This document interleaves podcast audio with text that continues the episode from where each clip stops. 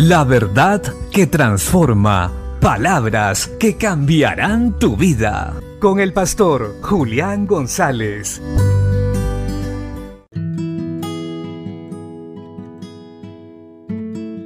La Biblia dice en la primera carta a los Filipenses, capítulo 1, versos 3 y 4. Doy gracias a mi Dios siempre que me acuerdo de vosotros, siempre en todas mis oraciones, rogando con gozo por todos vosotros. Esta es parte de una salutación del apóstol Pablo a la iglesia en Filipos y nos muestra cómo nosotros como verdaderos hijos de Dios debemos aprender a dar gracias a Dios los unos por los otros pues hemos creído en el mismo Padre, en el mismo Hijo, en el mismo Espíritu Santo, en ese Dios trino que nos dio salvación. Hemos creído en el Evangelio y permanecemos en una misma fe. Debemos aprender a amarnos y a orar unos por los otros, aunque no nos conozcamos. Debemos aprender a orar por todos aquellos que están perseverando en la fe.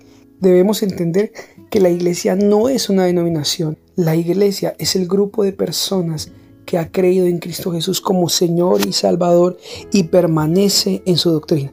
Y no solo esto, sino agradecer que hay muchos en el mundo entero que están predicando el Evangelio, que son un verdadero testimonio de nuestro Señor y Salvador Jesucristo para que el mundo conozca que Él es el verdadero Hijo de Dios, quien vino a morir en la cruz por nosotros.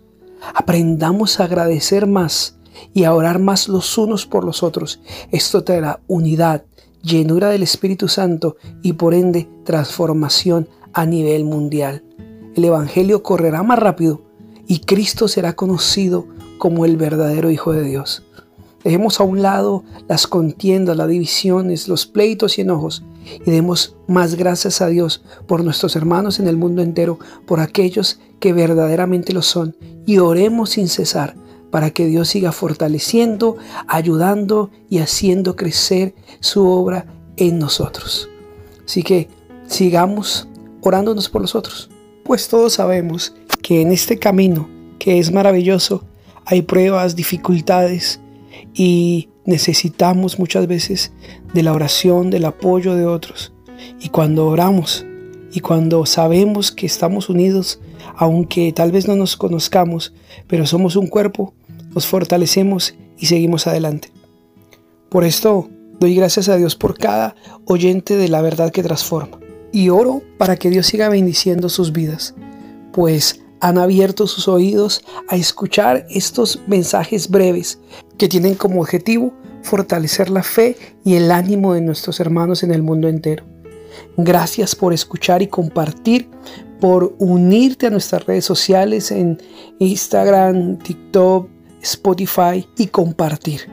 Sabemos que aunque sea aparentemente pequeño, todo lo que hagamos para Cristo tiene un resultado. Si la verdad que transforma ha sido de bendición para tu vida y para otros, suscríbete a nuestros canales, comparte y déjanos un comentario contándonos lo que Dios ha hecho en tu vida a través de este podcast. Bendiciones.